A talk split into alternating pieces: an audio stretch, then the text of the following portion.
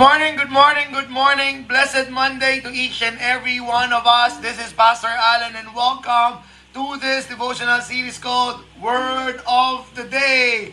Today is the 13th of February 2023 and a beautiful Monday to each and every one of us. Today is the pre-Valentine's Day. Kung ano man yun. Alright, for those of you who will be celebrating Valentine's Day, I pray that you will make it memorable with that special someone in your life. Magandang umaga sa iyo, Pen. Good morning to you. Good morning, Riza. I hope makadalaw ka mamaya, Riza, sa ating class from 1 to 5. Good morning, Jerly, ang napakagandang pinsan ni Mara na hindi kumukupas ang kagandahan, kabaitan, at ang kabutihan ng puso. Nax, good morning to you! Sa napakaganda kong biyanan, grabe. Mapalad ako dahil maganda po ang aking mother-in-law. Pag nakita niyo po mother-in-law ko, malalaman niyo kung bakit napakaganda ng aking an- uh, asawa na si Denise. Good morning, Brother Winston. Salamat, pambihira. Nalingat lang ako kahapon na wala ka na. Hindi mo man lang natikman yung Peter's Pancet. Thank you for being there, Brother Winston. Good morning, Brother Philip. Magandang umaga sa iyo. Good morning, Ate Nini. Salamat, Ate Nini. Salamat. Good morning, Alseri. I believe Alseri is my classmate when I was way, way back in high school. Good morning, Alseri. Good morning to you. Good morning, Ate Judy. Good morning. Good morning, Abigail. Yes, Angeli. Thank you, thank you. Good morning, anak na Lates. Magandang umaga sa iyo. Good morning, Tita Juanita. Good morning, Pastor Jonah. See you in a while, Pastor Jonalyn. If maaga-aga ka, I think 9 o'clock nasa church na kami kung gusto mo doon mag-aral. At nandoon si Ate Denise mo. Good morning, Arlene. Good morning to you and good morning, Renessa. Thank you for being there yesterday. Good morning, Ate Lina. And then, of course, for those of you, ah, hi, hi, hi, Algeri. Yes, amen. Just wow. In Jesus' name. Okay. All right. For those of you who are still greeting, happy birthday. Thank you very much. And it is my prayer that may God continually allow us to experience more and more birthday in our lives. Good morning, Jean. Maganda umaga. Happy birthday din sa iyong mother. Magka-birthday kami, ibig sabihin, mahusay at mabait ang puso. Good morning, Ariane. Alright, again, I do encourage you to tag someone, invite someone, because as you do that, you are participating in the divine appointment, divine commission, or great commission. Ay, ay, ay, good morning. Oh, say good morning. Nona is there. Good morning, Nona. Good morning. Where are you going today? Sa church. Okay. Parang niya kita isasama namin kasi wala siyang gagawin. Again, invite someone because there are two greats in the Bible. Great commandment, love your neighbor and love yourself. And then the Great Commission, meaning to say, go and preach the gospel all throughout the nation. You may not be the one speaking, but when you share this, you are participating in that Great Commission. All right? Invite them. Okay. For this beautiful Monday morning, let me share to you this powerful declaration. In the book of Deuteronomy chapter 4, 7, Moses says, What other nation is so great to have their gods near them the way the Lord our God is near us whenever we pray to Him? Look at that. Look at that. What other nation is so great as to have their gods near them the way the Lord our God is near us wherever, whenever we pray. So you who are listening right now, as you begin the hustle and bustle, as you begin to grind towards your dream, as you begin to face the challenges, as you embark in defeating the different obstacles that is hindering you from reaching your dreams, as you begin this beautiful day, I encourage you to declare right now, malapit ang Diyos sa akin. Type it down there. Malapit ang Diyos sa akin. Good morning, Dexter. Good morning. I-set up mo na yung reunion na yun, brother. Good morning, Coach Arwin. Good morning. God bless you, brother. Good morning. Thank you. Come on, come on, come on, come on. Look, as you and I embark in achieving our God-given destination, as you embark in facing the obstacles that prevent us from enjoying our promise from God, type it down there because this is real. Malapit ang Diyos sa atin. Malapit ang Diyos sa iyo. God is not far. God is not distant. God is near. God is near. Come on, come on, come on. Malapit ang Diyos sa akin. Malapit ang Diyos sa amin. If you want to go further, malapit ang Diyos sa negosyo namin. Malapit ang Diyos sa trabaho ko. Malapit ang Diyos sa pamilya ko. Whatever that is, because I am not making this up. It was Moses who concluded, absolutely no doubt about it, when he said, God is near us whenever we pray to Him. Of course, I believe you and I are very prayerful. Yung bang mga pikit moment na prayer gabayan mo ko, Panginoon. God is near. Tulungan mo ko, Panginoon. God is near. Dear Lord, I entrust to you this day. God is near. Alright, hindi ko man nabasa yung mga pinagsusulat nyo, but know for a fact, God is not distant. God is not far. The God that we serve, the God that we entrust our lives, He is near to us. Let me pray. Father, thank you for that beautiful, powerful assurance. You're not far. You're not distant. You are very near. So near that you are walking with us. So near that you are in front of us, besides us, behind us, above us, below us, around us. Thank God. It is not a theory. It is not a thought. It is a fact. And we know it because you are near in our lives. As my brothers and sisters face the beautiful challenge that this week gives, we are confident that you are near. In Jesus' mighty powerful name, Amen. All right, never forget, God is near. Okay? Ah, good morning, Reynalyn. Good morning, Yuko. Damang-dama ko ang hindi mo pagiging bitter. Nung pinost mo, Yuko, yung sa mga may nagbigay ng chocolate, huwag nyo nang i-post, kainin nyo na. Hindi ako bitter. Huwag kang mag-alala, Yuko. Huwag kang mag-alala. Time will come. Time will come. Someone will give not only chocolate, but their heart and love for you, Yuko. Kinikilig si Yuko. Okay. Good morning, Tita Marites. Good morning, Major Abner. Good morning, Renalyn. Our word for the day is Goshen Place.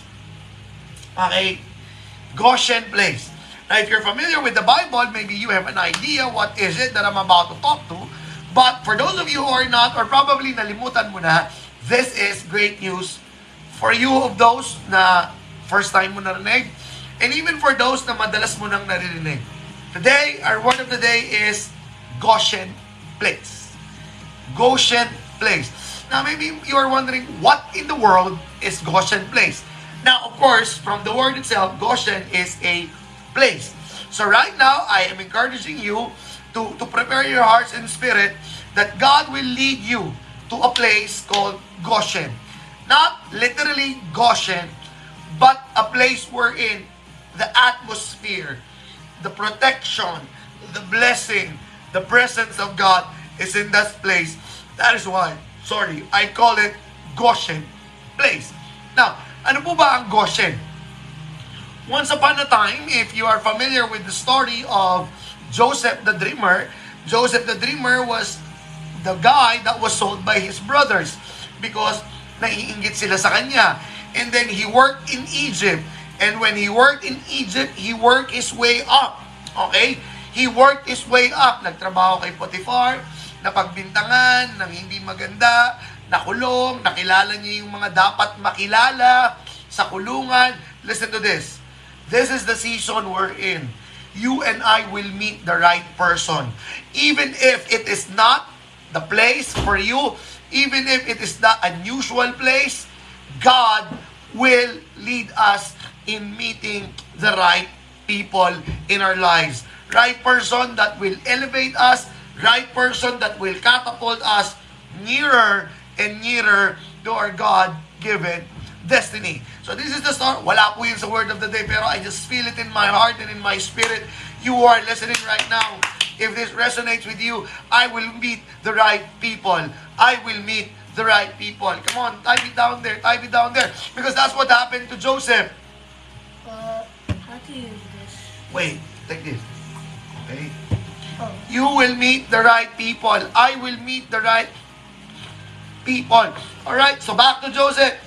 Worked with Potiphar, got in prison. He met the right person to help him someday in a very unusual place. Nasa kulungan. Alright? Kaya huwag kang masyadong mapanghusga sa mga tao na nakakasalubong mo kung saan mang lugar nasan sila. You have no idea. Baka yan ang gagamitin ng Diyos para iangat ka o itulak ka papunta sa iyong destiny. So that's what happened to Joseph. And then when he met the right person in prison, nung minsan na nagilip si Pharaoh, hindi niya alam kung ano ang ibig sabihin. The right person that met Joseph mm, helped Joseph, and Joseph became the second most powerful man in Egypt and in the world by that time. Because Egypt is the powerful empire. And then of course, dahil maayos ng kalagayan niya, kinuha niya yung mga pamilya niya. Kahit masama ang ginawa sa kanya ng mga kapatid niya, tinulungan niya ang kanyang mga kapatid. Now, I'm speaking to these people right now who's listening. If this resonates with you, kahit, kahit ginawan ka ng masama ng mga kapatid mo, kahit ginawan ka ng masama ng tatay mo, nanay mo, or ng mga kapatid mo, that doesn't give you an excuse to elevate their lives kapag ikaw ay nakakaangat-angat na. Never forget that. If you want the blessing to flow continuously in your life, keep on helping your brothers and your parents. Alright? That's what Joseph did. Kinuha niya. Kahit, good morning Nixon, see you in a while. Kahit, ginawa ng ginawa sa kanya. And then of course, there was forgiveness, there was restoration. So now, listen to this, listen to this. When the Pharaoh found out about the plight of Joseph, andi dito pala yung mga anak niya, kapatid niya, andi dito pala yung mga tatay niya, Pharaoh gave them, I will give you the land called Goshen. Goshen. This is our word of the day. Goshen place. All right? Now, if you're listening to my narrative, Goshen place is a gift. Okay? It is a gift. It is a gift from the Pharaoh. That is my gift for you, Joseph, so that your, your family will live peacefully on that place. Hindi titira ron si Joseph kasi si Joseph nakatira sa palace. Now, you who are listening right now, pray it, declare it, Lord, Lord, Lord, I am excited for my Goshen. Yung ibibigay sa iyo ni Lord na lugar. I don't know. It could be a place of work. It could be a place of business. It could be a place where you will live. It could be a place where you will settle. Whatever kind of place, I believe God will give that to you in Jesus' mighty powerful name. So fast forward. Fast forward, Joseph died. Jacob died. Everybody died and they forgot about what Joseph did. They forgot what God did to them. They stopped talking about God. And then the new Pharaoh never heard of who Joseph was. So he started, listen to this, he started abusing the Israelites by making them their slaves. Ito yung story ni Moses. Yung mga Egyptians, ginawa nilang slave yung mga Israelites at sila ay pinagtrabaho nila ng hard labor. Now, look at this. They still live in Goshen, but every time they go out of Goshen, they are being treated as slaves. They are being treated as less than human being. I believe you already have an idea. If you get out from the place of grace, if you get out from the place that God assigned you to be, unless God encourages you, it's time to move to another place, you will be in trouble. You will be in vulnerability because you are exposed to danger. Because Goshen is the protected place of God for you, for your family, and for your livelihood. So, because of their difficulties, sana nasusundan nyo pa rin, they cried out to God, Lord, tulungan nyo naman kami, ang hirap-hirap naman. And God said, it's time for you, it's time for you to get out of that place. But, ayaw ni Pharaoh. Ayaw ni Pharaoh. So he sent for Moses. And when he sent for Moses, you know the story. Sabi ni Moses, let my people go so that they may worship me. No. Sabi ni Moses, all right. Because of that, God is sending you plagues so that you will know that God Almighty is powerful and He means business. When He said, let my people go, let them go. That's what happened for the 10 plagues of Egypt. However, listen to this. Listen to this. Oh, by the way, that's how loves you. If God wants you to do something and someone or something is stopping you, God will do it everything in His power so that you will be able to do that. Ganyan ka kamahal at ganyan ka kaimportante sa harapan ng Diyos. And this is what makes me kilig more. Alright? Sabi ni Moses, papadalan ka namin ng plague pag ayaw mo kaming paalisin. Hindi naniwala si si Pharaoh. Exodus chapter 8, verse 22. Ready your pens. Ready your Bible. If you want to check it out. Exodus 8.22 But on that day, I will deal differently with the land of Goshen. Oh! Ang sarap nun! Maybe it didn't sink with you. Let me repeat again. But on that day, I will deal differently with the land of Goshen, where my people live. No swarms of flies will be there, so that you will know that I, the Lord, am in this land. Because the, the plague that was sent at that time is the plague of flies. But God assured, listen to this. This is the beauty of Goshen place. But on that day, I will deal differently with the land of Goshen where my people live. You who are listening right now, your house is your Goshen. Your work is your Goshen. Your church is your Goshen. Your small group is your Goshen. Goshen.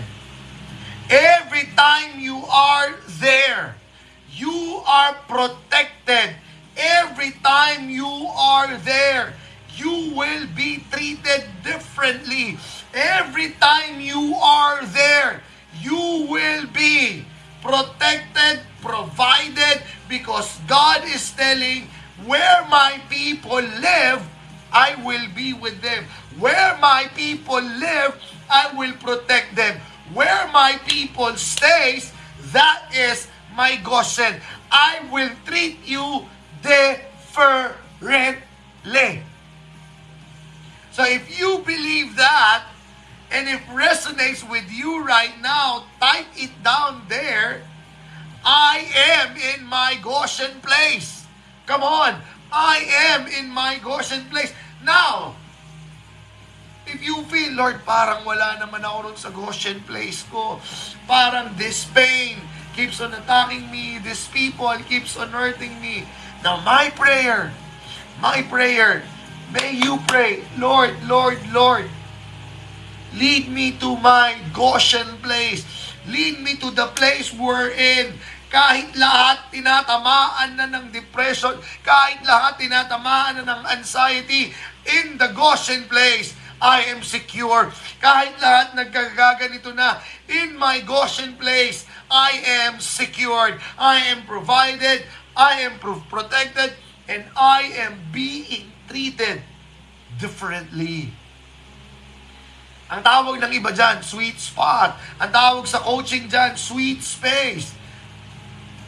But in our language, it's our Goshen. And if you're excited, oh, I'm excited. I'm excited. Sabi ko, Lord, Lord, Lord, Lord, lagi ako nasa Goshen. If, if God wants me to move into another Goshen, into another, kasi if you will read carefully, after Goshen, it's their Canaan. Canaan is the place wherein God wants them to go to. Ibig sabihin, Goshen, umalis na sila ron, but stayed in Canaan. So wherever you are, wherever the people of God is, that is your Goshen. It all started there. Papakiligin kita ulit. Babasahin ko ulit. But on that day, I will deal differently with the land of Goshen. Exodus 8.22 Brothers and sisters in Christ, my prayer, claim it with us. Claim it together with me.